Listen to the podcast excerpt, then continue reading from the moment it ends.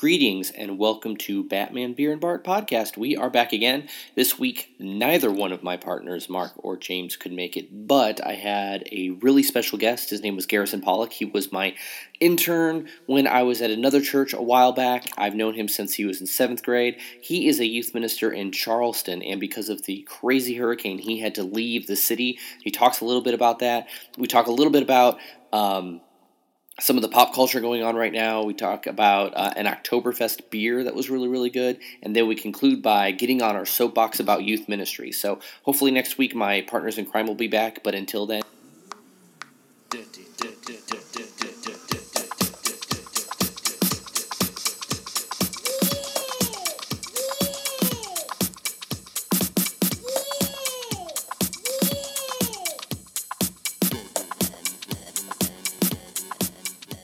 Yeah, so you know you know who he is? Yeah, I know who the, the bad guy is. Okay, we'll talk about that in a second. Okay, this is uh, BB&B Podcast. This is um, Batman, Beer, and Bart. This is Nick Van Horn. My partners in crime, uh, Mark and James, are not here because they're being little butts. But I do have Garrison here, Garrison Pollock. He was one of my interns from back in the day, Which is a Wednesday. which was a Wednesday. Um, and now he has his own church in which he's a youth director of, and it's in Charleston. And because hell is coming in a handbag in the form of a hurricane, he had to leave.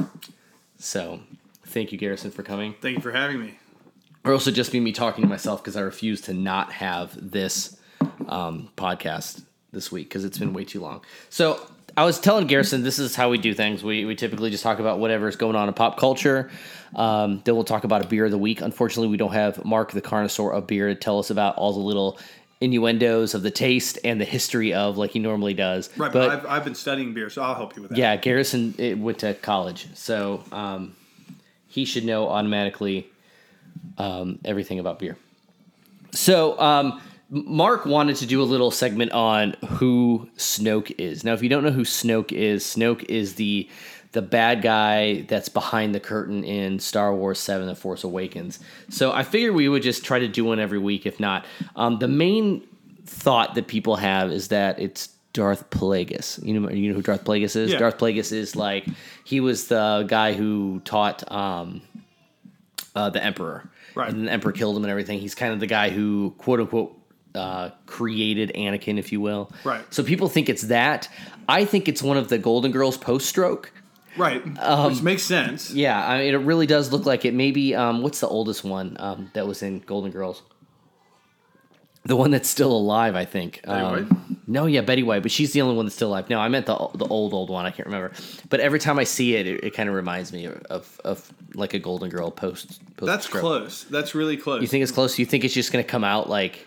Right? No, no, I already know. It turns out Estelle Getty is still alive, and they've been planning this for twenty years. that's who it is. Yeah, It's That's Estelle Getty? Sophia. Sophia, that's who it is. Yeah. It's Sophia. Snoke is Sophia. Um, if you don't know, Snoke was played by Andy Serkis, which is the guy who does all those you know things. So it might just be Gollum, and then they're just connecting the Lord of the Rings Star Wars world. Right, which is which is which is why they when when Lucas and all of them sat down to do the kind of storyline, do kind of long range planning for this, they really kind of threw an Easter egg back where people didn't think they would would hide it, and so after all of my extensive research over this, I've found that Snoke is actually Boss Nass from episode one. the most unlikely Gungan. He's already in power. You know, but what does he so- want more? He wants more than just the underwater kingdom. He wants the full galaxy. If you you can't see Garrison right now, but he's looking at me like he's completely serious, and it's freaking me out. I mean, Boss Nass. So here's what ass. here's what You're happens. the only person, by the way, that still has Boston ass in their vernacular. right? I'm no, just no. saying. But here's how it works. See, Boss Nass hits gets on the CrossFit phase, loses all the weight, then fits into his black cloak again. they made a Steve Guttenberg movie, by the way. What is with up? the exact same. I think it's called, and, and I'm going to lose so much street cred naming Steve Guttenberg B movies, but it's called "Don't Tell Her It's Me," and he starts as a fat guy, and um, he loses all this weight and gets a fake Australian accent and dresses like a biker, and he gets the girl. It's like Shallow Hal, but not. Yes, but but it's the Goot man, the Guttenberg, the Goot. The Goot. They need to bring him back to a Marvel movie. Yep. Okay, so I was telling you earlier is that one of the bigger things is this New York Comic Con this weekend, and they revealed that the name of the last Hugh Jackman Wolverine movie mm-hmm. is Logan, Right. and the the poster was really cool. It's just the hand of Logan with his claws out, holding a, a tiny hand, like a child's hand, Right. whatever. And then today they revealed a picture of Professor X where he looks old. He's supposed to have like dementia. Um, he doesn't remember a lot of stuff, so his his powers don't work correctly, and and so it's supposed to be like kind of like their end story. So does his powers require him to remember things though? Does that No, but I think that if you can't remember who you're manipulating with your mutant abilities, that would be awkward? it would be like, it would be very awkward. It's like a targeting system that isn't on a gun. You know what I mean? so you're just shooting shooting psychic blanks. so, but I saw a picture of him, and frankly, it scares the hell out of me because it's a picture of Patrick Stewart in 20 years if he's still alive.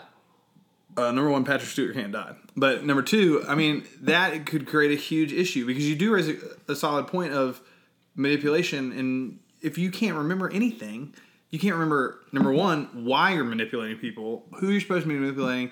There comes to be a lot of problems in- into this. That sounds like almost it almost sounds like a really good sitcom Mm-hmm. of he had the most powerful mind in the world and he can make people do whatever he wants and now he has dementia. That's right. And people are doing random things for no reason. And now he lives in it in his daughter's attic, and see what hijinks Kevin James brings to the screen in Professor X. I would totally watch that, especially if it's Kevin James. He's like my guilty pleasure. I'm sorry. Like it's sad when you're making the best Happy Madison movies. Dude, Mall Cop 2, underrated. Oh, I hadn't seen it yet, but I will tell you that um, Here Comes the Boom is amazing. I'm sorry. There are moments where I get teary eyed between him and Henry Winkler, man. Yes, God, yes. Here so comes the nerdy. boom. Grown Ups 1 boom. and 2. You know who's underrated in all those I have not seen movies? two. Oh, Shaq is exceptional in 2. Shaquille O'Neal, how could you not love anything he does on screen? What was the genie movie he did? Shaquini? No, Kazam or something like that. yeah. Was that what it was? Yes. Oh my god. It's awesome. Oh my god! You know what's sad is as he was doing that, I believe he was still in the NBA, mm. and now He won a championship after that. Yeah, so you would never see that in NBA players today. No. because there's this mentality of trying to be like the the badass. Although LeBron James is coming out as Space, Jam, 2, right? Yes. Yes. But excuse me, LeBron James is, and I'm not a huge sports person, so I maybe I, I it makes sense for me to say it, but a, as a layman, he really does have that essence that some of the old school guys have. He does. You know, I know he pissed off Cleveland a few years ago, but he came back. But he really does. I mean, he doesn't have um, the narcissism that the Kobe Bryant generation had, Right. but he's that good. Right. Which is which is interesting to watch because you're LeBron as he came out of high school and then goes directly to NBA. I think I could be wrong on that, and somebody's going to hate me for it. But so he goes directly to NBA. I mean, he still treats the game like a kid. I, mean, I mean, he takes it very seriously. I mean, he is being paid millions of dollars to do this. But at a certain point, you look at players like him, um, Chris Paul, um, You're just Curry. biased for Chris Paul. I don't like Chris Paul. I think he's an idiot. But um, okay. yeah, that's how biased I am with that. Yeah, okay, wow. Um, but Steph Curry and guys like that, and they're having fun with the game. Whereas, like Kobe at some point was like, "You trying to pull a little hard away from maybe a questionable decision you made in your life." Yeah. And so, Well, I remember there was. this is how much I know about NBA. Is I was watching an episode of Cribs like, like 15 years ago. I know, I know, I know. But I remember it was his episode, and it was they were filming it at the time that they were announcing Michael Jordan was coming back, mm-hmm. and he was watching it, the announcement on the episode of Cribs. Yeah. And it was like I can't quote him, but it was like, oh, he's back. Who cares? Type mentality, or I ain't afraid, or whatever. It's like you don't have to be afraid, but at least respect the greatest basketball player of all time is coming back, and he might not be as good as he used to be, but he's still still better than ninety five percent of everybody on there, and he's twice as old as everybody at that Correct. point. You know, so it, it, just that lack of respect, I guess. So okay, we can move on. I don't want to talk about sports too much. Um, they are coming out with an extended cut of uh, Suicide Squad. Did you see Suicide Squad? I didn't Squad? see Suicide Squad. Um, I heard I heard enough negative reviews where I figured I would just wait till Redbox. Okay, so Suicide Squad was better than they're they're making it out to be, Right. But not as good as I wanted it to be. Okay, does that make sense? That seems fair. That seems like a very fair. yeah, but I, I will give DC credit is they did something very bold very early on. Like this is their first movie out of the gate that isn't a Superman Batman movie. And for them to go, I mean, this is more out of the box than a Guardians of the Galaxy. And that was a huge gamble when Marvel did Guardians of the Right. Galaxy. And Marvel had already had street cred for seven or eight movies. And this is DC's first one. So I got to give DC props for that. The it, again, the issues that I have with it, it's not so much the plot or the directing even or Mm-hmm. the style even though I know people are like they need to choose a style in that movie, but it, it had the same problem that Batman v Superman had in, in the fact that the editing was just off, Well- and, and that so the pace was just it, it, it you weren't comfortable with it. Well, Does that correct me sense? if I'm if I'm wrong, but they it, they did have it, a cut of it, and then they brought in another editing company. Yes. To so that to me, Well, what I heard was they brought in the company who edited the first or second trailer, Right. Because people liked that so much, Right. And they didn't like Ayer's version, and then they let people see both, and they voted on that, Right. So I guess the extended cut has Ayer's version, um, but it has all the uh, the scenes that you thought were going to be in it. I guess there's a lot more Joker. If you remember, there's a lot of scenes filmed with Harley Quinn before she became Harley Quinn, Right. And they're hardly in it. It's almost like in a quick flashback montage. And Right. this is going to be in it. So you know, when I saw, I don't know if you saw the Batman Superman Ultimate Edition. No. Okay, the, did you see the first, the original? Okay, see, you're just out of it. So I'm just out of when it, I yeah. saw the Ultimate Edition, it made a lot more sense. I think there were some violent parts that were unnecessary for a Superman Batman movie, Right. But the flow was better, and it, it almost made you angry that they should have just put that one out. Let it be, So so it's almost a, it's almost a double edged sword with with them because if the extended edition isn't that much better, you're like, oh well, it's extended edition. I, I can see what they did, and that's the best they could do for now. Right. But if it is that much better, then you do get kind of aggravated, saying, you know, DC doesn't have their shit together, Right. Um, because they're not trusting their directors because they keep making oh go back and editing stuff like that. Right. Now, I will say that they are still trying to find their groove. Mm-hmm. People need to for need uh, not to forget the early Marvel. Even though Iron Man was the first one that came out, and it's probably hands down the most perfect Marvel movie made. After that, it was a little staggered. Yeah. The Incredible Hulk was not that great. Yeah. Um, Iron Man two, people didn't like it. I, I mean, it's it's it's Robert Downey awful. as Tony Tony Stark, and I'll put him in any movie. Right. But it was drastically, you know, less quality than the first one. Right. Um, and it felt rushed. And I remember people complaining that it was just a commercial for what's to come, which Right. is what Marvel is now anyway. You can kind of get over that. The Captain America movie, it was okay. Mm-hmm. I mean, compared to Winter Soldier and Civil War, Right. subpar, but it was a decent movie. Right. Um, but there was nothing to compare it to. There was no standard at that time. You know, the standards were half the superhero movies that were coming out were just crap.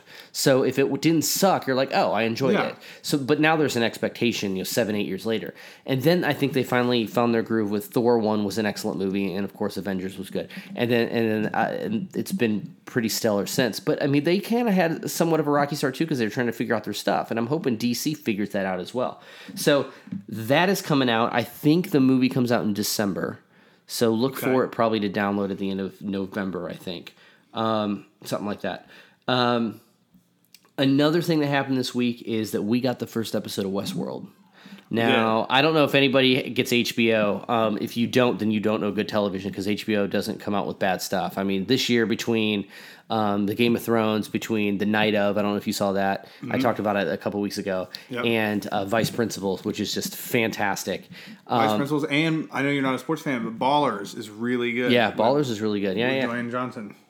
Um, even any given Wednesday, that sports mm-hmm. show I'll watch periodically, and I, I'm not a huge sports person. I mean, they have good quality stuff. So when they announced Westworld, now if you don't know anything about Westworld, it was I believe it was either a book or short story that Michael Crichton wrote back in the day, and then he wrote the movie treatment and even directed it. As far as I know, you can probably double check on me for that IMDb it. It starred Yul Brynner, which I believe was a Russian actor. Um, Yul Brynner was like one of those badass guys, and like um, he was like a Steve McQueen badass, like in that era of you know like just Yep. guyness. He was in the ori- original Magni- Magnificent 7 Mm-hmm. Um, so he kind of played the bad guy, and in the story, it was this fantasy Western world, and the people that worked there were all robots and androids, and people could you know do whatever they want, and you know they could be good guys or bad guys, and they paid for it. It was kind of like a Jurassic Park, and then it kind of went a- awry, and then they had the uh, um, the evil cowboy Yul Brynner who was chasing the main guy at, at the end of the movie. And I remember that movie. It was it was so I don't want to say dark, but there was so much quietness that it really did put an impression on me, and I really loved that movie. And, and I and you can't tell me that the Jurassic Park, at least one and four, didn't resonate from that idea. And, and Jurassic Park was a Michael Crichton book, Right. so so it, it kind of makes sense. So when they announced Westworld, and the guys who do it are uh, that are producing it are J.J. Abrams Mm-hmm. um, and Jonathan Nolan. Now, if you don't know Jonathan Nolan, the name sounds somewhat familiar. He's the brother of Chris Nolan. Right. And Jonathan Nolan is the one who writes the movies with his brother along with David Goyer. So Jonathan Nolan gets cred for the Dark Knight trilogy Mm-hmm. and all the Chris Nolan movies. They work together. So uh, John Nolan Seeing on Inception. he was he's he's co-wrote or at least wrote all but one I think. Okay. And I want to say it's Insomnia. You can you can check Okay. that out. You know, but he's done. I mean, he worked on Memento. He did uh, uh, Interstellar. He, he- I mean, they're a good team together. Mm-hmm. they are. Um, so when they announced Abrams and Nolan together, I mean that you just can't go wrong with that. Um, and then the idea of Westworld, they're saying that this might be the thing that picks up um, the steam after Game of Thrones goes away in a couple years. Um, the cast is amazing. Um, I mean, you have uh, uh, your favorite, Anthony Hopkins. Anthony Hopkins. Anything Anthony Hopkins is in is is just amazing. Um, you have. Um, my man James Marsden, James Marsden. who is one of the most underrated guys because he's the guy who never gets the girl. Correct. He's- Even though he's super awesome, good looking, and he's really cool. I remember 2006. He was in X Men Three and Superman Returns, and in Mm-hmm. both those, he didn't get the girl, and it drove me nuts. But I love James Marsden, man. I mean, he's just one of those guys that he's in a lot of stuff. Um, He's great. Well, and so also talking about not getting the girl, he's also been in not one but two Nicholas Sparks movies where he ends up not with the girl. oh, that's right. Yes, Poor- The Notebook James and Marsden, man. That one where he gives the heart away. Which one? Um, Oh yeah, I can't. I know what you're talking about. Yeah, yeah, yeah, yeah, yeah. The fact that I don't know is giving Best me of Me. credit. So yeah, so you have best of me. Yeah, yeah. yeah. Yeah. Okay, so Anthony Hopkins is in it. Uh, you got James Marsden. You got Evan Rachel Wood. Mm-hmm. Um, she's a character in real life. Like she, I, uh, I think she. Did she date Marilyn Manson or something like that? Yes. I can't, okay. Yes. Yeah. So, but she's a beautiful girl. She's um, done a lot of really, really good stuff. Uh, just a fantastic actor. I really like her. She's done a lot of offbeat stuff, things like that. Um, she's one of the main characters in it. Ed Harris, who we haven't seen in forever. We've not seen Ed who's Such a badass. I mean, he was in um, the Rock. The Rock. I mean, that's what which I was is looking the for. ultimate badass. It's movie. the ultimate. He's the ultimate movie. bad guy yes. in that. Yes. And also another man movie, Milk Money, which is an awesome movie. But Ed Harris, man, he was the in the abyss. James Right. Cameron. Um, God, who doesn't love Ed Harris? I mean, uh, uh, he's a badass, and he's like the main bad guy in Yes. it. Um, and you, I don't want to spoil it if you haven't seen it, but he's in it. Uh, Jeffrey Wright, who um, he played Felix in the in the first two uh, James Bond movies Mm-hmm. uh, with um, what's his name, um, the badass James Bond. Yeah, um, he played it in Casino Royale. He was in Casino Royale in the second one. Yeah. yeah, small part. He he's good. I like him. He's been in a lot of stuff. He's, he was in the Hunger Games movies. Yes. he played the, kind of the nerdy engineer. Great, Yes. great actor. I mean, so he kind of plays the protege of Anthony Hopkins. Um, you have Thandie Newton, who she was, I believe, in the second Mission Impossible movie, Mm-hmm. like the the, the good looking one in that. She's been in a lot of other stuff. She was in a Tyler Perry movie. I remember I see I saw. Well, she's she good. her character was in a Tyler Perry movie, but it was actually played by Tyler Perry. so. Yes, yeah, that's true. Tyler Perry played her in a movie. So, and then there's of course a ton of actors that you don't know the names of, but you know you'd recognize the the You know, characters. face- but one everything thing that. HBO does a great job of is pulling good quality actors who are not acting anywhere else at this point. They're doing small roles. Yeah. They're doing and they give them enough of a concrete role to where you're going, I could see them doing something else. I would like to see them Sure. further. And Oh, yeah. HBO does a tremendous job of that. They're the they they do a really good job of picking those actors that you see a lot of stuff in, but you don't know you love them. Mm-hmm. Right. until you're like, oh yeah, I forgot about that one, and then they get kind Mm-hmm. of a following a little bit, you know, things like that. But also, I mean, the, these older guys, I mean, Ed Harris and Anthony Hopkins. I mean, I would Right. watch a movie with just those two guys in it, you know, the new grumpy old men. Yes. and they kill everybody. But um, yeah, it, it was good. It was a solid episode.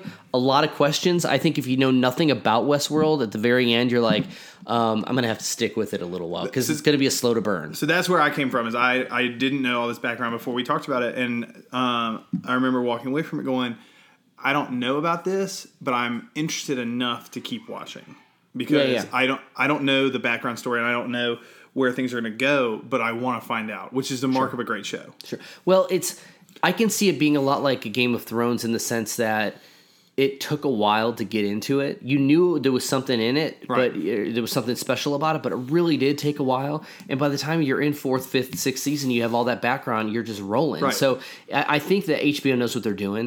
I think Mm-hmm. that uh, it's it's not going to get canceled or canned. They have way too much invested in it. Correct. I think we're going to guarantee at least three seasons, and I think by then things will be rolling. Right. Um, but I think there there are so many so much potential for different layers of storyline that they threw in this. Mm-hmm. Right. That you just don't even know. It's, it's there's nothing tangible yet. Correct. Um, but it was good. I thought it was solid. The acting was good. Mm-hmm. Um, they haven't even introduced a lot of the characters yet. Um, Right. I'm trying to think. What was the name of the actor that's in that in the uh, that's coming on later on?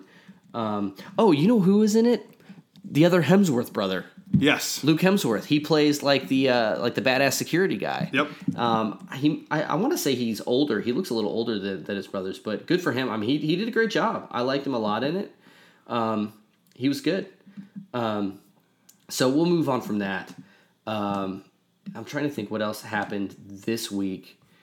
Um, a lot of the TV shows started up this week. I don't know what you watch. Um, I know all the CW stuff is starting up. I know Flash and Arrow started this week, and I think the other two start next week. And I'm actually super excited about having a superhero show on every week during the week.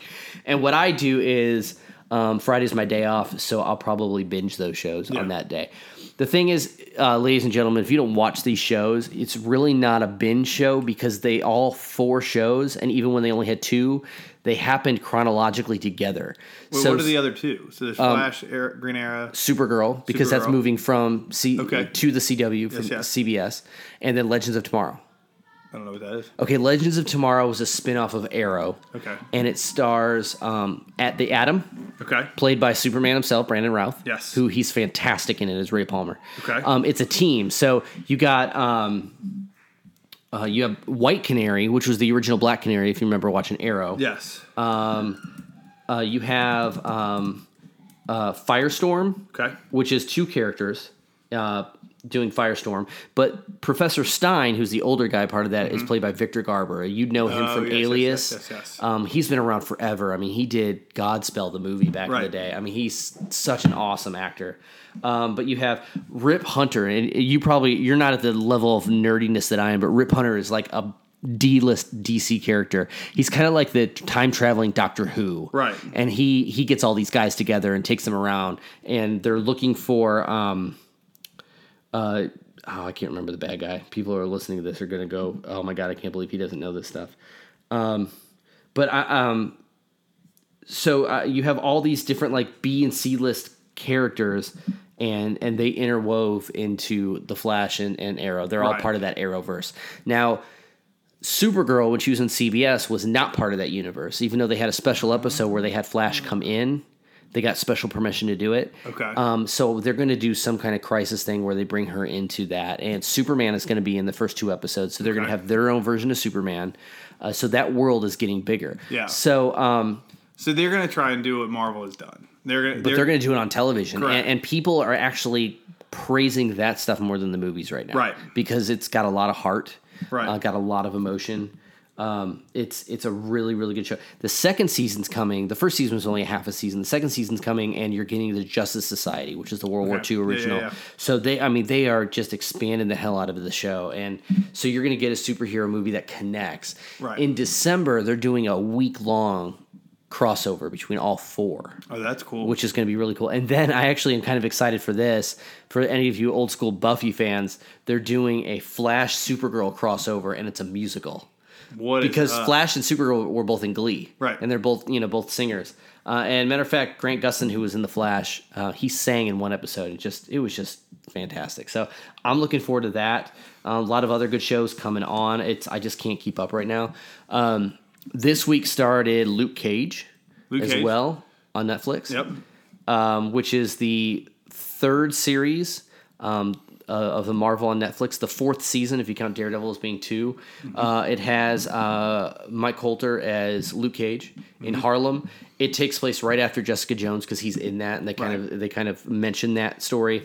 Um, it's got Rosario Dawson in it, like Oh, she wasn't like she was in the first two series, so she's kind of like the Agent Coulson of that universe a little Right. bit.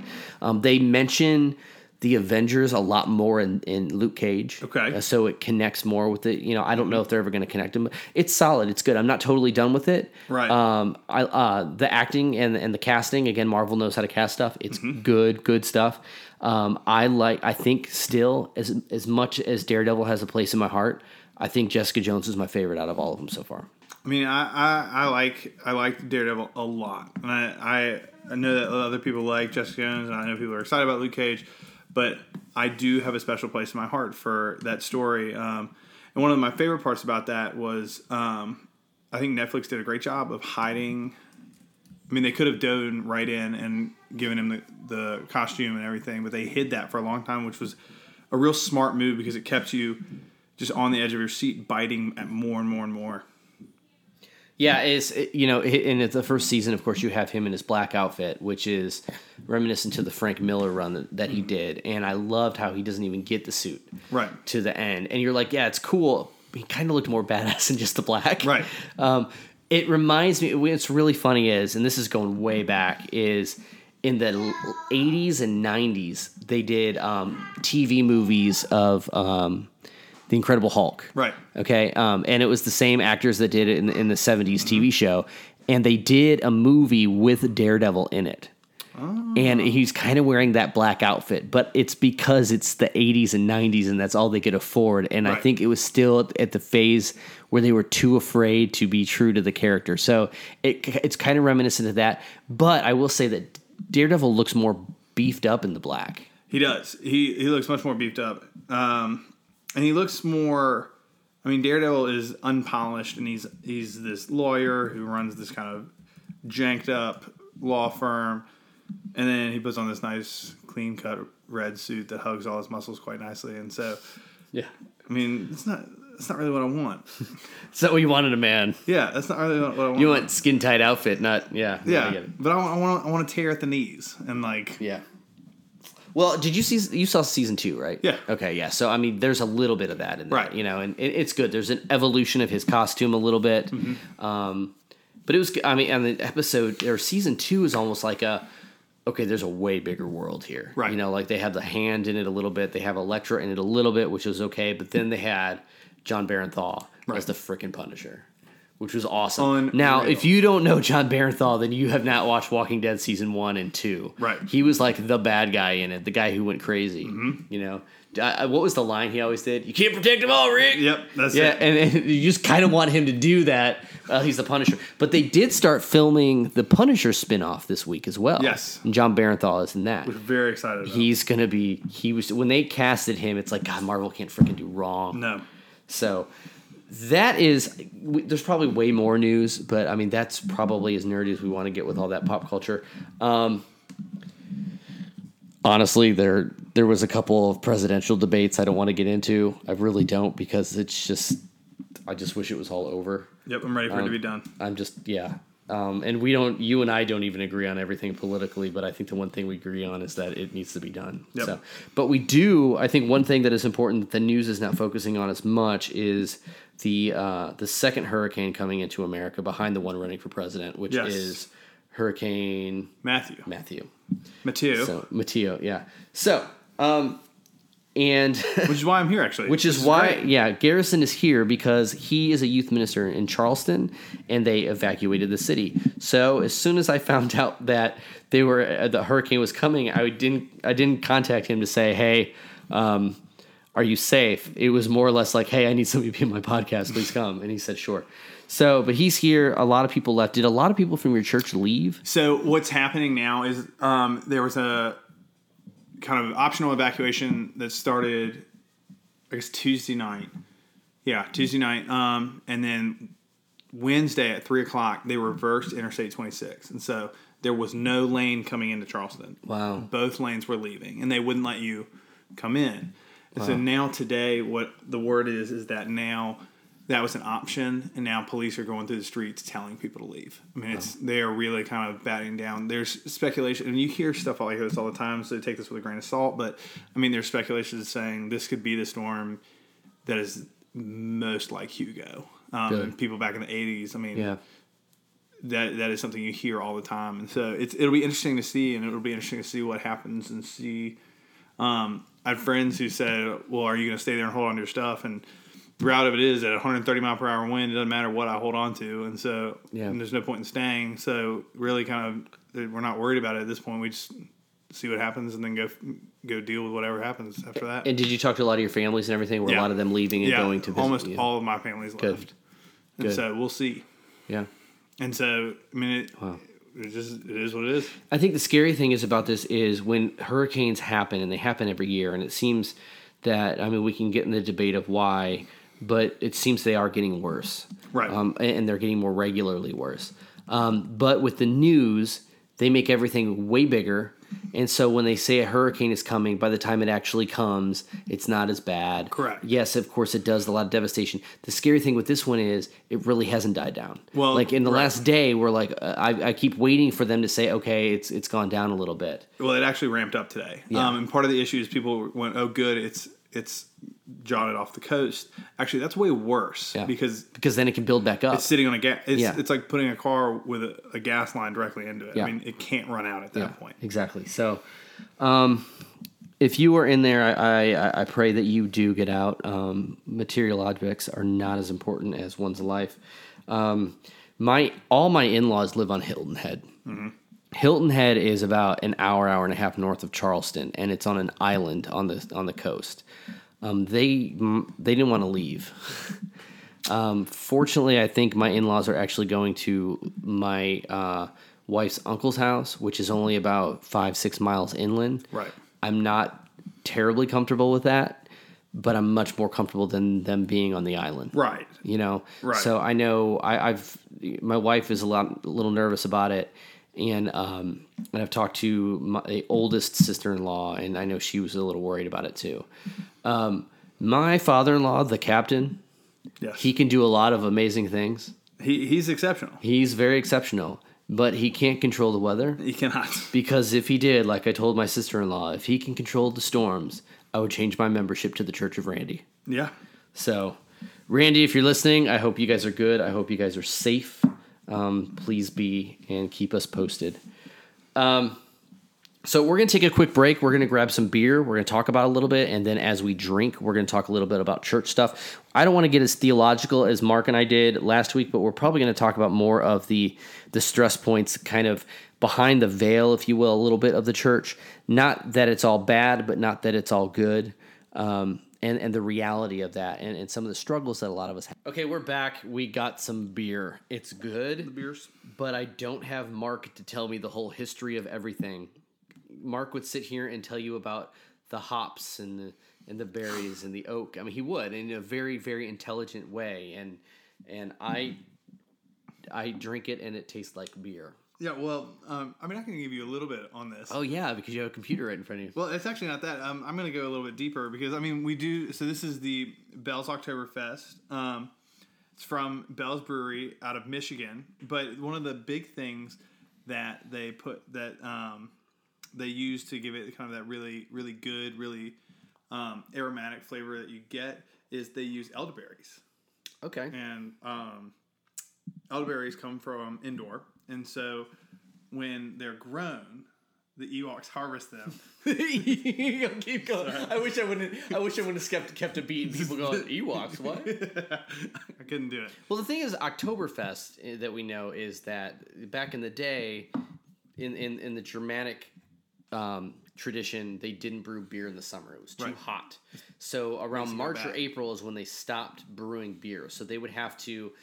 Uh, move it to higher altitudes, or they would have to find some way to keep it cool. Mm-hmm. Right. So when they did that, the that was where you got the specific um, flavors of the Oktoberfest because that would be all the ones that fermented Right. that had been brewed longer months than traditionally Exactly, possible. exactly. So it would be the beer that you would drink before they started brewing again. Right. So um, yeah, so it's a good Oktoberfest beer. Right. Last week we uh, we talked about a Belgian beer, and I always say Belgian beer tastes like you're drinking winter. Right. Or it smells like a craft store, you know, which is Right. really good. And this is just a good, it's it's a decent Oktoberfest. And It's and, fun, and it's people, light. when I say Oktoberfest, it doesn't have pumpkin spice in it. That's not what it means. But you know, it's got a good aroma to it. Um, my nose is a little stuffed right now, but it's not a strong aroma. It just has a very unique. pleasant. Yeah, it's a light beer. Right. It's got a little bit of bite to it, but not too much. It's a good October. What it what it is beer. is the best way to describe it for me is it is a compliment to whatever it is. I mean, it's not going to be the standalone eye of the party, but it is going to support whatever you're doing, whether it's eating or sitting around talking or what have you. It is gonna. It's not gonna take over the evening. It'll just sit with you the whole time. Yeah, and, and you were saying the Beer Advocate gives it a three and a half out of five stars, which is probably good. It's a above average beer. Right. It's something that you would enjoy drinking. It's something that you would rather have than a Natty Light, except for you maybe, I would rather have anything with light or ice in front of it. or Natty in it. yes, that's Um, right. you know, it's it, it is. It's, it's a good. It's not too rich, so you could find yourself at a party drinking this throughout the night. Mm-hmm. Um, so uh, it's good. It's a solid beer. I, I would have it again. I would drink it again. Yeah, It, it was good. And for I got it uh, 32 ounce growler for six bucks for this Yep. on tap. You can't go wrong. It's Are you good. gonna give him a? Are you gonna give him a shout out? Oh, who? Where'd you get it? Oh, I got it. Stella Brew on Hawthorne and Winston Salem. Those There guys are the best, man. I mean, they'll they'll tell you everything you, you, you they have is good, but they'll be honest about what they like more and everything. I mean, they, Right. they, they know their stuff, and I mean, they're they. I remember going in the first few times, you know, not really knowing a lot, and they kind of walk you through a little bit. It, it was good. There you have know? it. Stella Brew on Hawthorne. Yeah, so we got a couple of those places, but I'm lucky enough to have them like five houses down. So um, it's good. I'm sure most of you in your cities or towns have a place where you can get beer growlers, and it's it's it's a good price, um, and it's beer on tap. You can only have it for a couple days, but my beer never lasts that long when I buy it, That's right. so it's good. Um, all right, so we have beer now. It's good. Um, But for for everybody who's listening at home, we've had beer. I mean, let's let's not fool you here. But this is this is a good beer. This is exceptional. Yeah, I like it. It's good, and it's October, so you almost feel like you have to drink Oktoberfest because you can only get it so many times of the year. So, Right. um, when the Santa Claus beer comes out, I will have that, and it'll taste like peppermint and love. Yep. And regret. that's that's New Year's Day That's right. flavor. Um, okay, so we have beer now. Um, I did a previous podcast for Youth Ministry Network, and Garrison and I did an episode there, and it was a lot more serious. And we're probably a little serious here. We need to like loosen up a little bit. Um, but Garrison and I have known each other for years. Um, I knew him when he was the 35 year old seventh grader. I've been having butt disease. Sorry. Yeah, yeah, um, you do. And uh, I knew him since he was in middle school, and he uh, became my intern uh, when I was in a church for a few years. And now he's a youth minister uh, himself, and he's completed his first year, year and a quarter months, of yeah. full time ministry. I say full time because he's had his hand in youth ministry since he was a youth. Uh, and he's way further than just about anybody his age. He, he gets it. Um, we don't agree on everything, and that's okay. Um, but a lot of things we do, and we have really good conversation about it. I don't know anybody who is genuinely as passionate about youth ministry. Um, and in a lot of ways, I look up to, to that. Um, he's much further along than I was at this age. Um, but youth ministry, like all forms of ministry, is very, very difficult.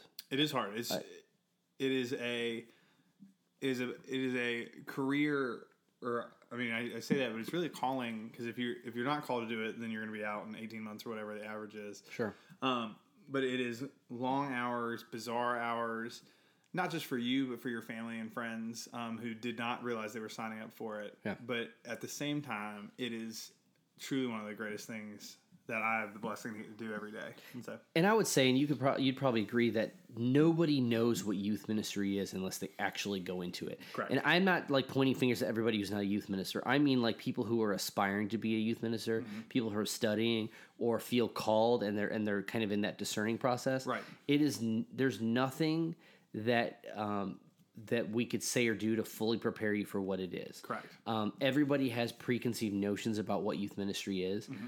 And th- again, that makes not only the process of becoming a youth minister difficult or a seasoned youth minister, Right. but it becomes difficult because however many people you have at your church, that's how many people, that's how many different job descriptions you have. Correct. Everybody has that preconceived notion. Now, everybody, of course, has preconceived notions about other jobs, whether it's a lawyer or a doctor or, you know, a, college professor or whatnot. But there's, for some reason, with youth ministry, you don't get the authority and, and respect as they would. There's a lot of questioning. Like, There's a lot of, well, you know, I have kids, so I know. Right. And, and and I would say that parents they do have an edge because they do have kids. The thing, and I've had my hat, uh, I've had my hands in in the parenthood realm, and I've had my hands in the youth ministry realm, and then them simultaneous.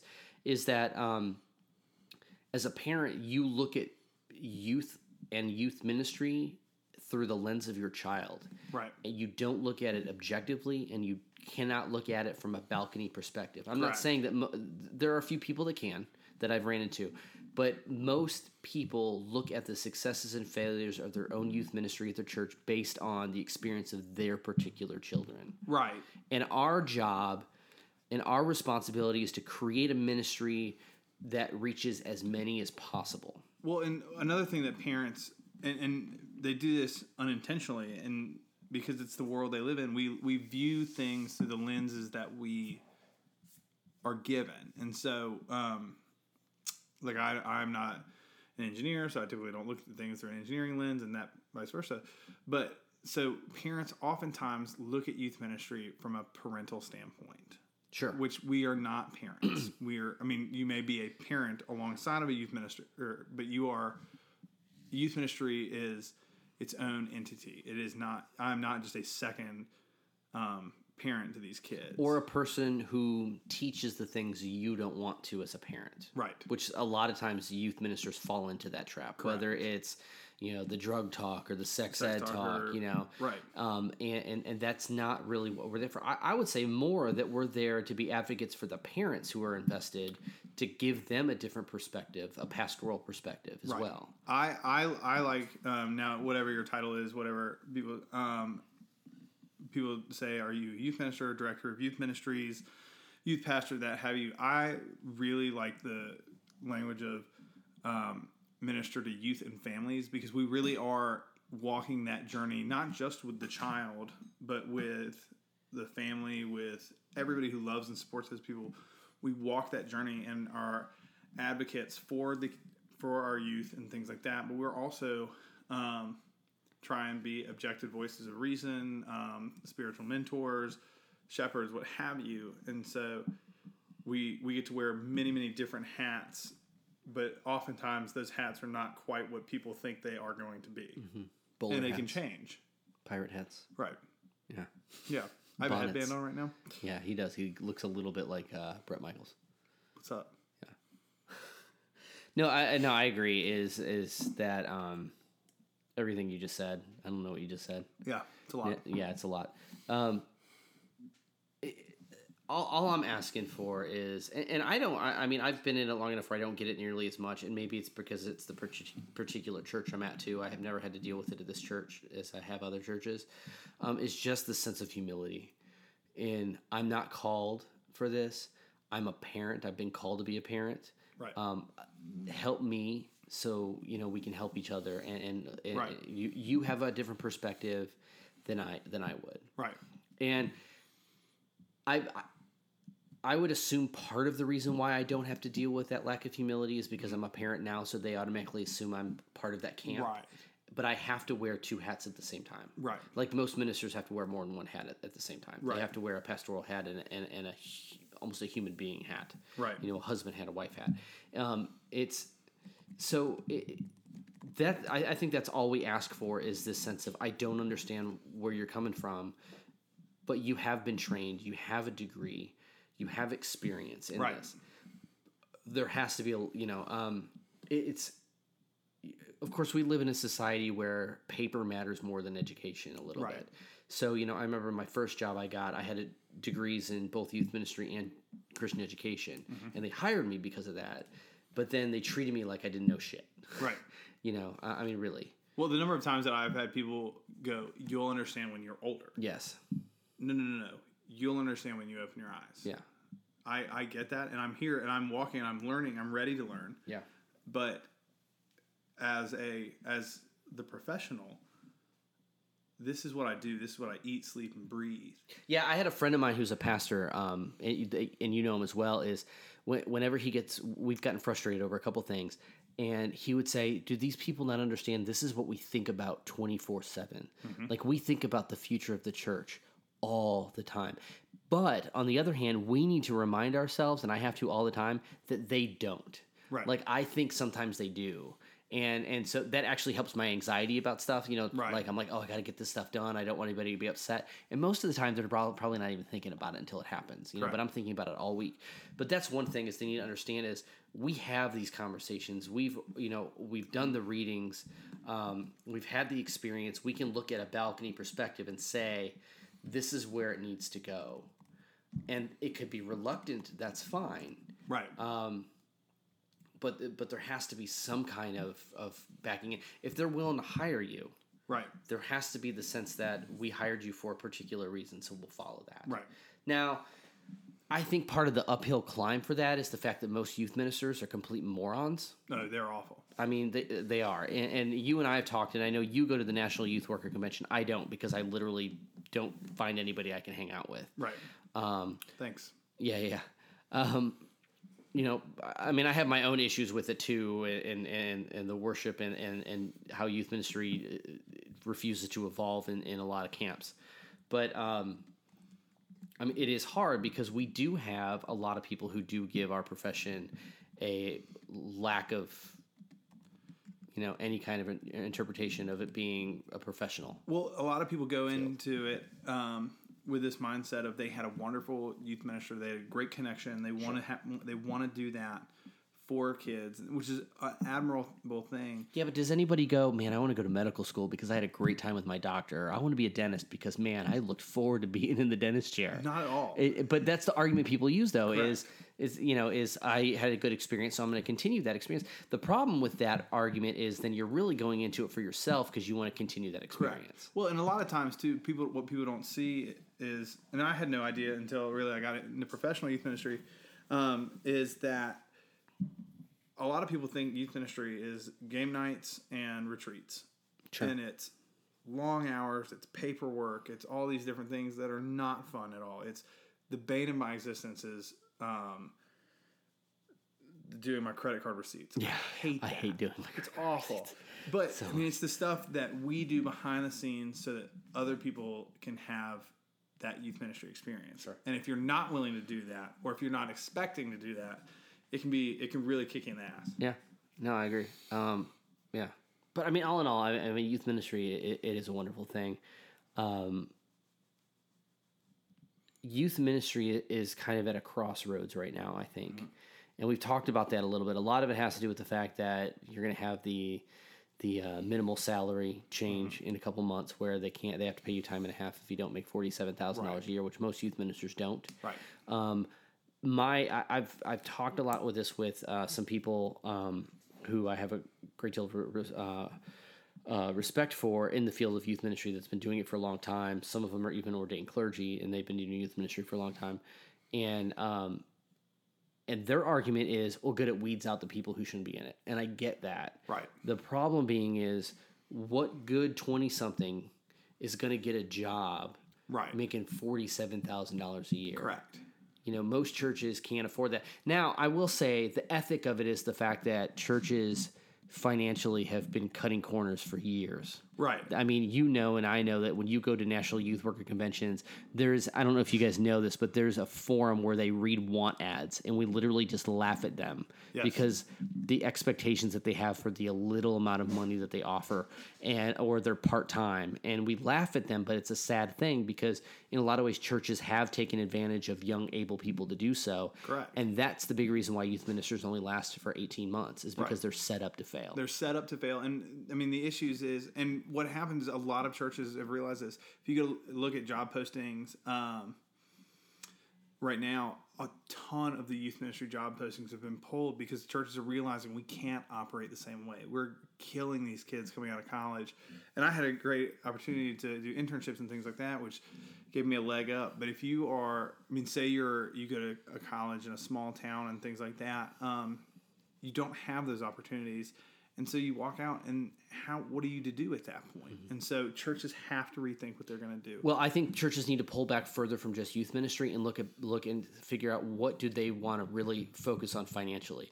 My argument has always been if you have a 1500 member church and you don't have a youth minister, you're you're on your road to death. Right. You have to have one. Correct. But the problem is a lot of churches will take other priorities first, such as oh we need an associate minister of this or we need an associate minister of this, and actually because of the way things are going to work, they're going to be cheaper to hire than youth ministers. Correct. But I will argue that you need a pastor, and then the next thing you get is either a music person or a youth person. Correct. And then it branches off from that. Well, it's the argument of so it, in the 90s and things like that, you could build a beautiful church in the middle of a town and people would come. Sure. And you can't do that anymore. Um, but people are still operating in that model. They're saying we need to update our facilities, we need to do, which is important. Don't get me wrong, as a youth minister, please update our facilities.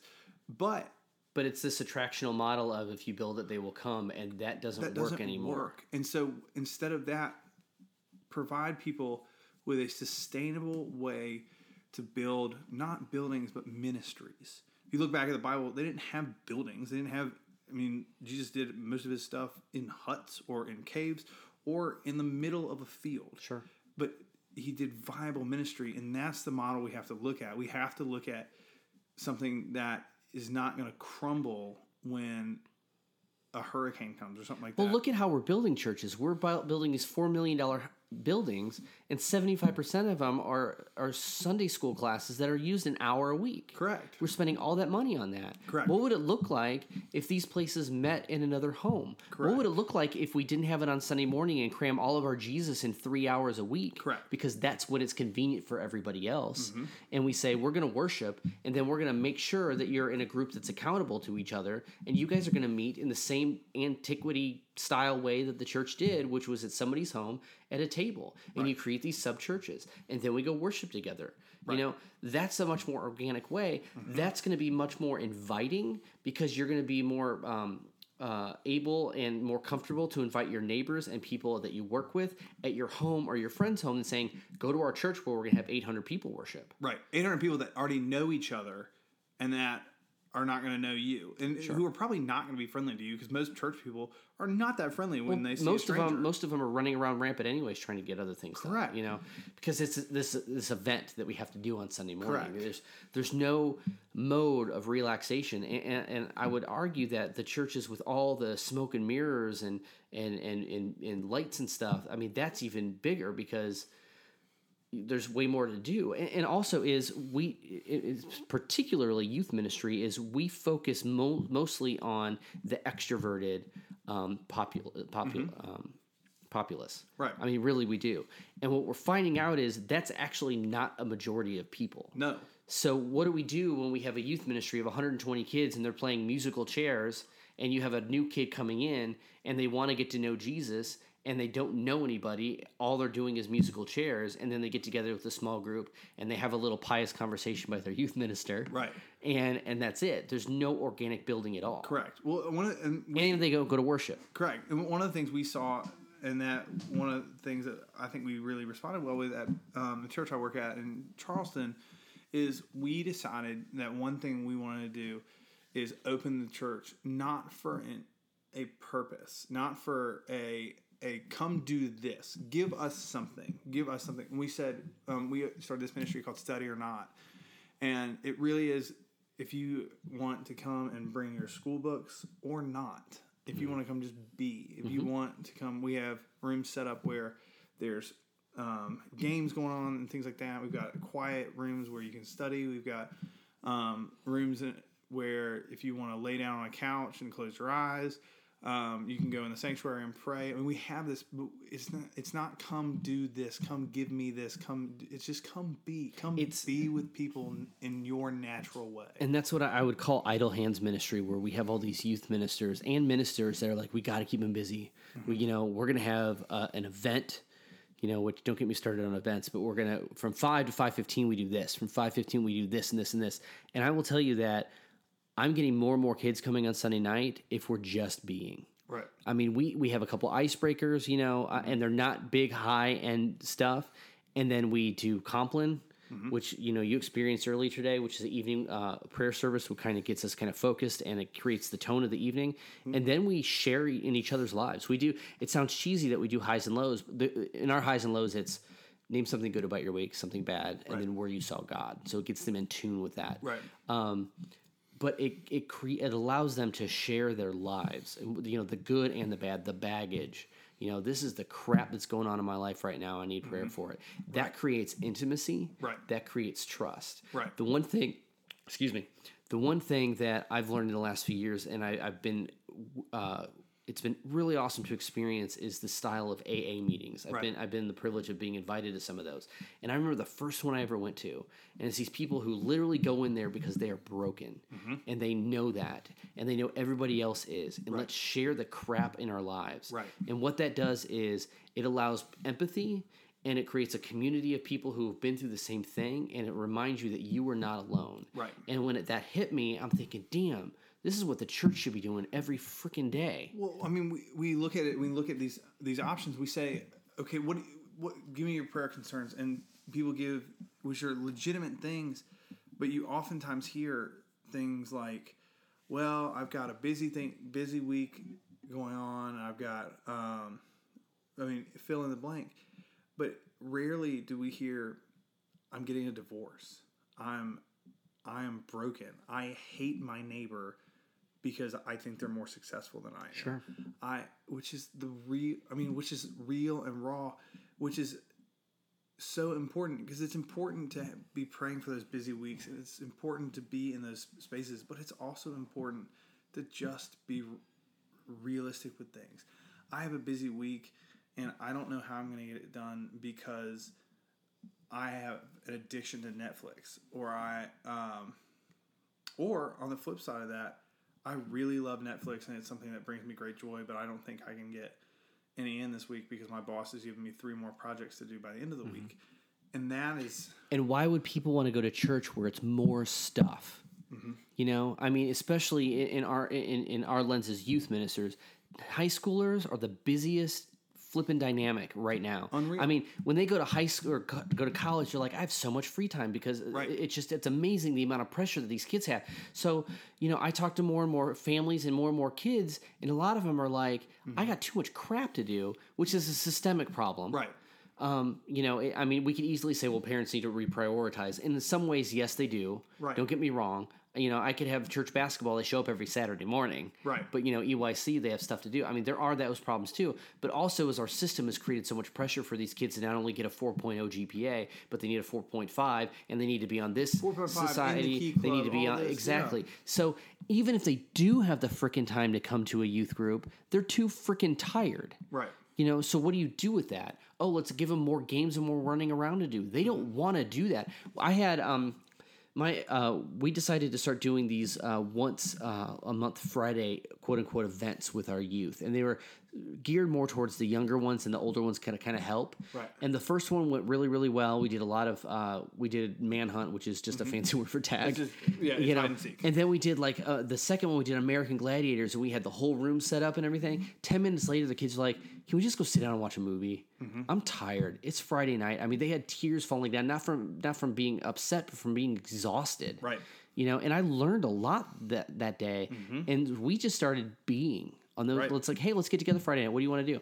I'm gonna order some some pizza and some popcorn. I'm gonna put on a movie, and we'll just I'm gonna I'm gonna have a table of Legos. Yes, I buy Legos for youth ministry.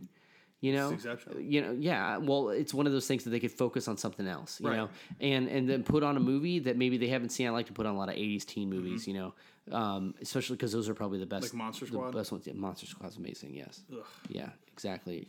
Um, or Sex in the City. Yeah. um, great teen movie. Not another teen movie? Dude, it's just 50 year old women dressed like teens. Um, but, and, and they just want to flip and be. That- that's you the know, and is- share is it's like I don't need to be doing all these youth specialty games that I need to find in a book. Right. You know, and, and what I've discovered in 15 years of youth ministry is that simplicity is much more effective. Well, I mean, there. I think that we we try um, in youth ministry. A lot of people try and be everything to everyone, and you end up being nothing to no one.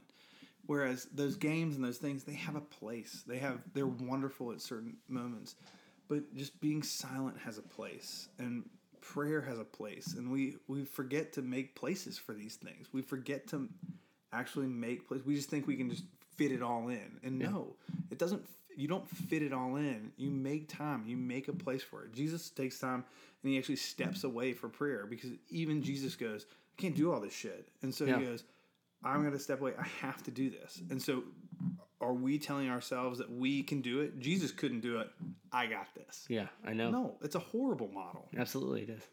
But in in, in very particular uh, subcultures, and we were you and I are in Raleigh. We know this very well. It's it's almost a sign of honor of being busy. right You know, I remember one time I got it. I, I didn't respond to an email fast enough, and and somebody I worked with was like, "Welcome to Raleigh," and it's like, "You're proud of that?" Right. Like, like it just it, it always bugged me, and, and it, you know, when we do all these high octane things, we wonder why senior hires aren't uh, coming anymore. Now, a lot of it uh, outside stuff. You know, they, they get their license, they have lives, they do other things.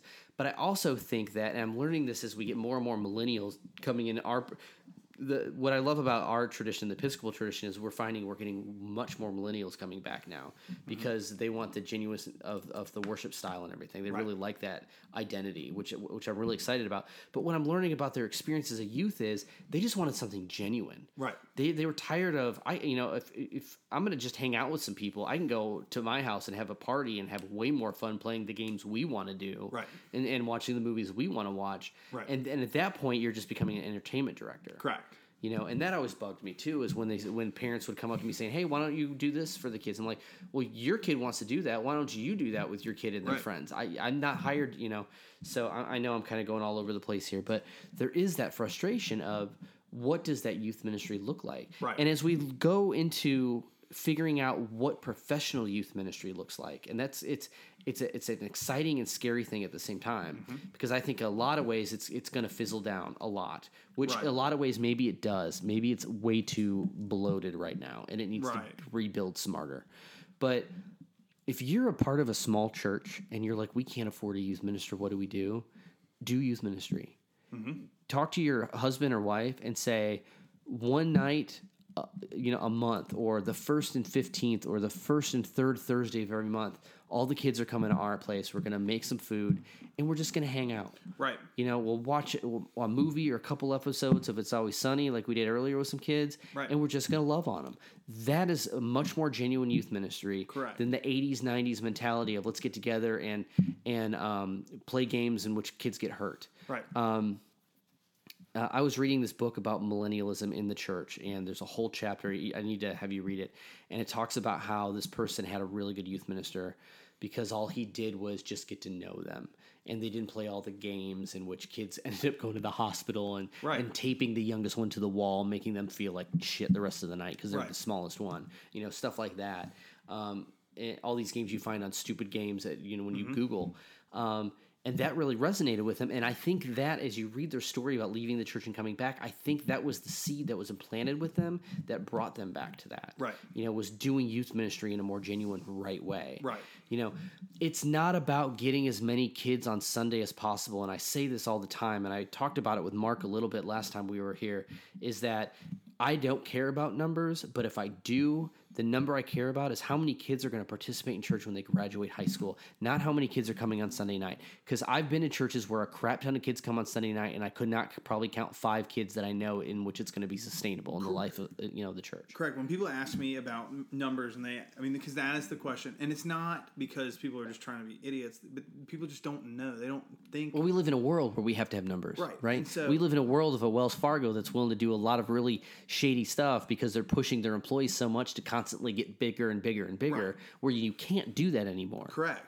And so, but in, instead of the question of how many do you have going on a Sunday night, you go, how many of your kids that graduated within the last five years called you when they had a crisis? Yeah. How many of your kids when um, they when they graduated from college genuinely sat down and thanked God for that? Sure. How many? That is what you. That is the numbers. That is How many of your youth drunk call you and tell you how much they, they love you? Correct. You know, when, when they're in Right. college, you know? Right. How I- many? Or, or so they go to jail and they call their minister Yeah, because they're exactly. because they have a relationship with that person. Because Absolutely. and so, and so that is where it goes. So this is so I asked Nick this question earlier, and it really brings it to it. So as a professional minister, as a church professional, what is the most important thing that you think we can do?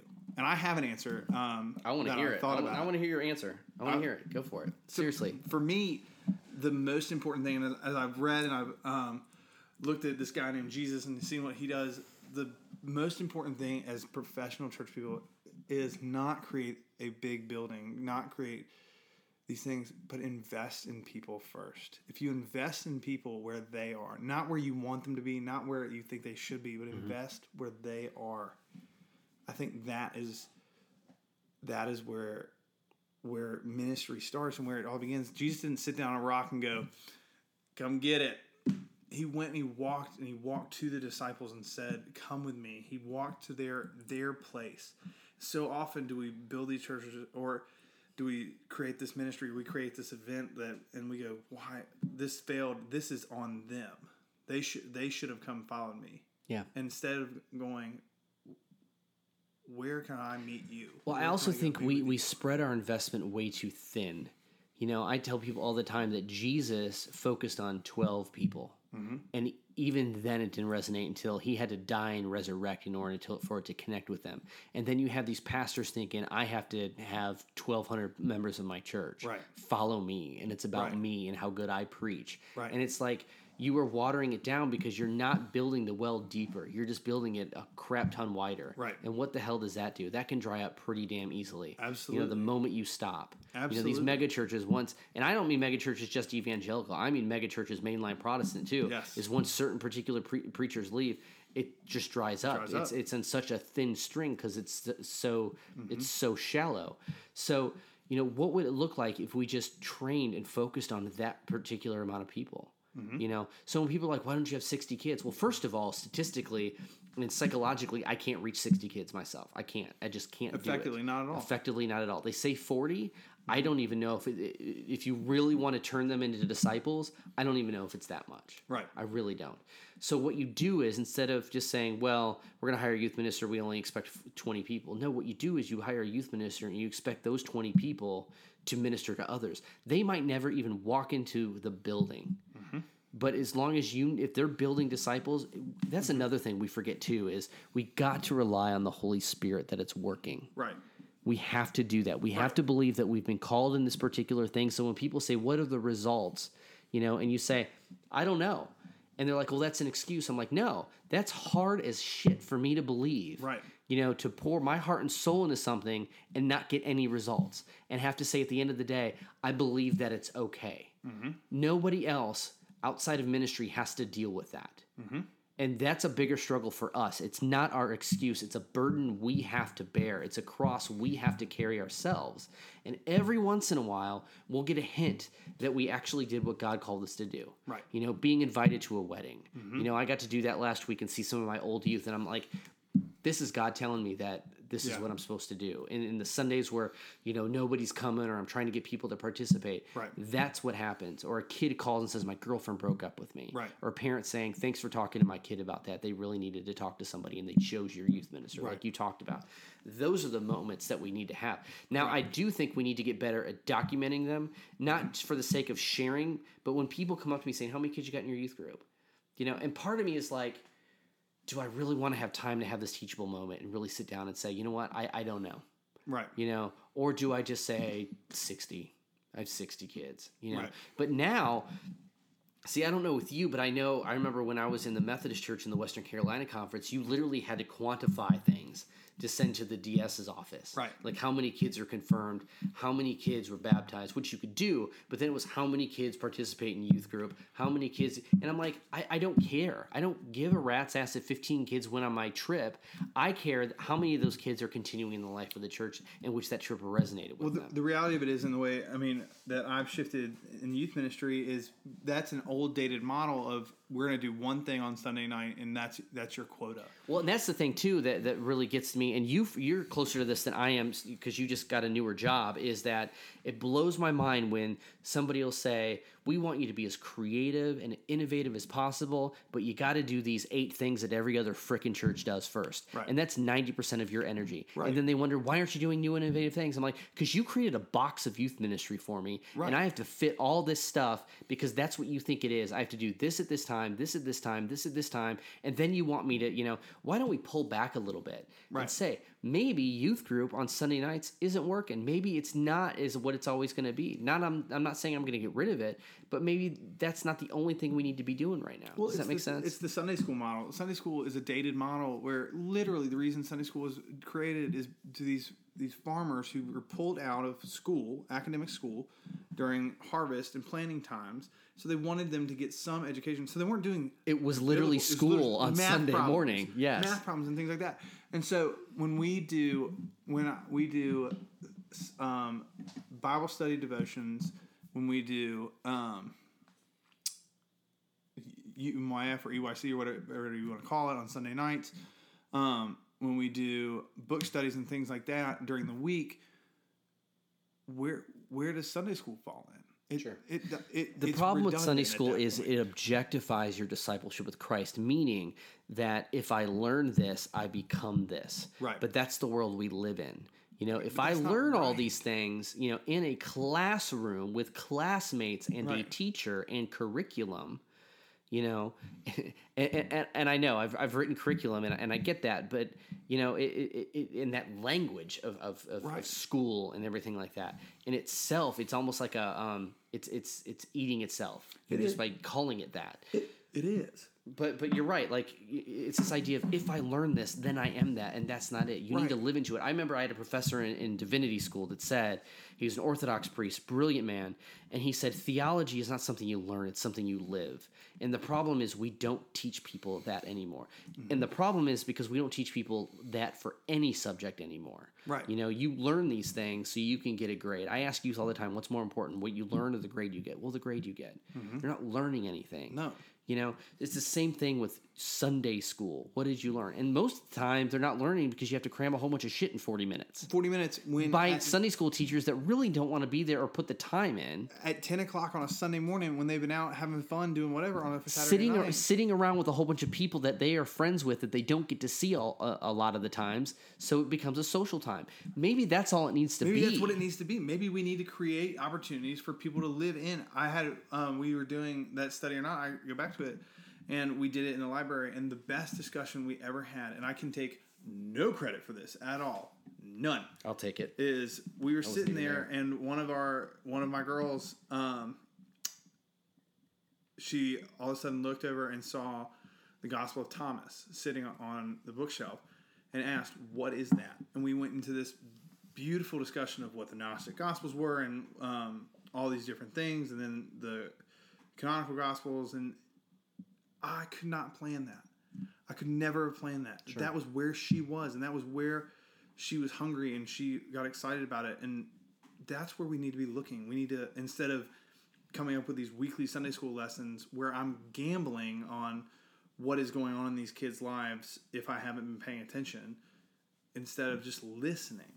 And it's funny because all these professionals will say, "Well, you got to vet your teachers, and you got to get the best of the best." No, you know what? In, in when youth ministry, when the rubber hits the road, you get who's willing to be there on Sunday That's, morning. that's when you've got two teachers and one of them's awful and one of them's not that great. Yeah. you're taking both of them because you can't do it all. Exactly, and that unfortunately, that's the criteria to be a Sunday school teacher. I'm willing to be there every once in a while. Which is which is not the worst thing in the world because No, they're not. the ones who are willing to invest. Absolutely, that's the Don't- thing. Is some of my best Sunday school teachers are not good teachers, and I tell them every week. I go, the fact that you were there Right. shows that you give a damn, Right. And just remind yourself of that, Right. So if you get into a classroom and you're and, they, and you go off on a tangent, you don't even open the piece of paper I emailed to you. I don't care. Right. Don't vet your teachers, train your teachers, Yeah. walk alongside your teachers. Yeah. Invest in them.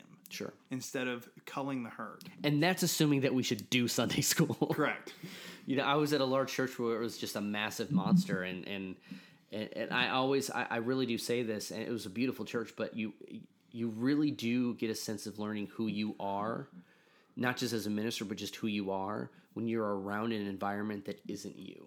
Right. And and I think that's what hit me is I learned how much I'm not a huge advocate for the the old style of Sunday school. Mm-hmm. Um, by being in a model of old style Sunday school that's never going to change. Right. You know. Now I will say that the church I'm at now, do we have Sunday morning? Yes, we do.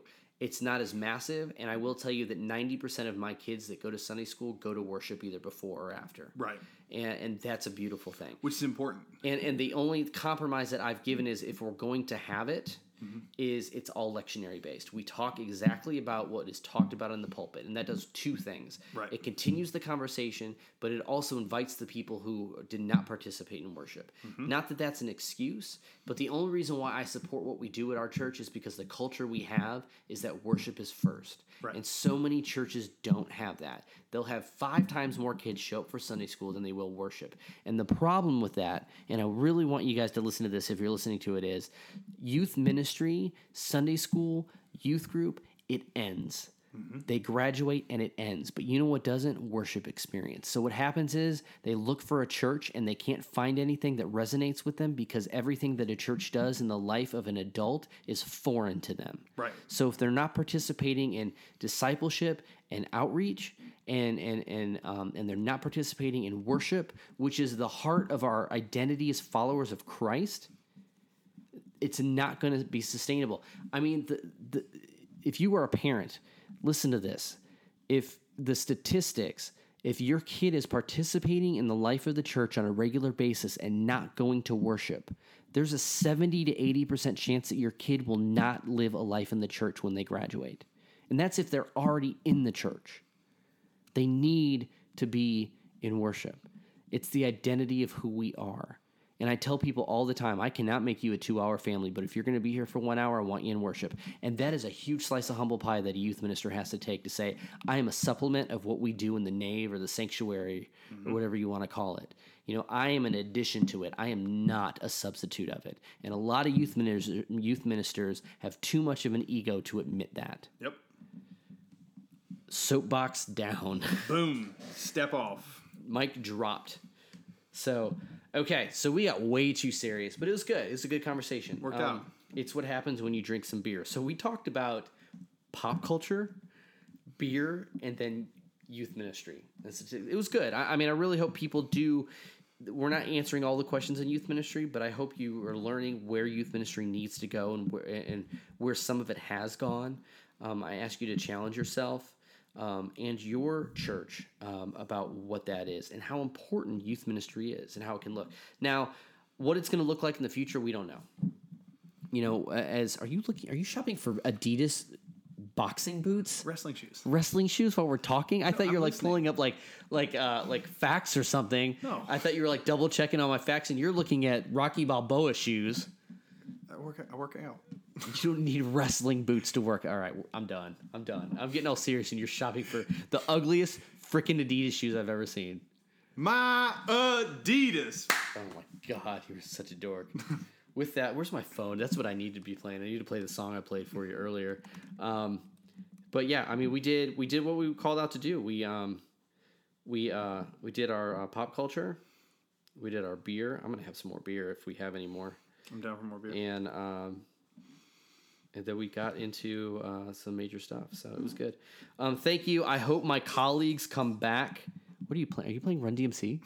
Play some. I don't care. I was gonna play it out. Play this out. Okay. Um, so with that, I hope my colleagues Mark and James get your butts back over here. I miss you guys. We need a little more humor.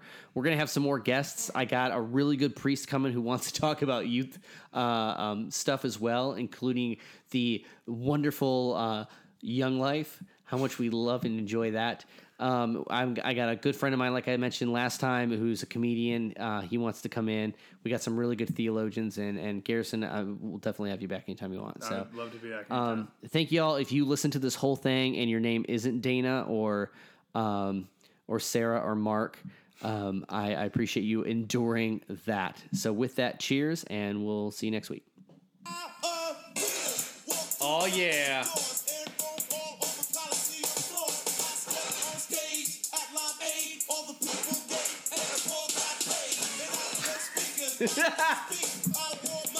I'm done. Cheers.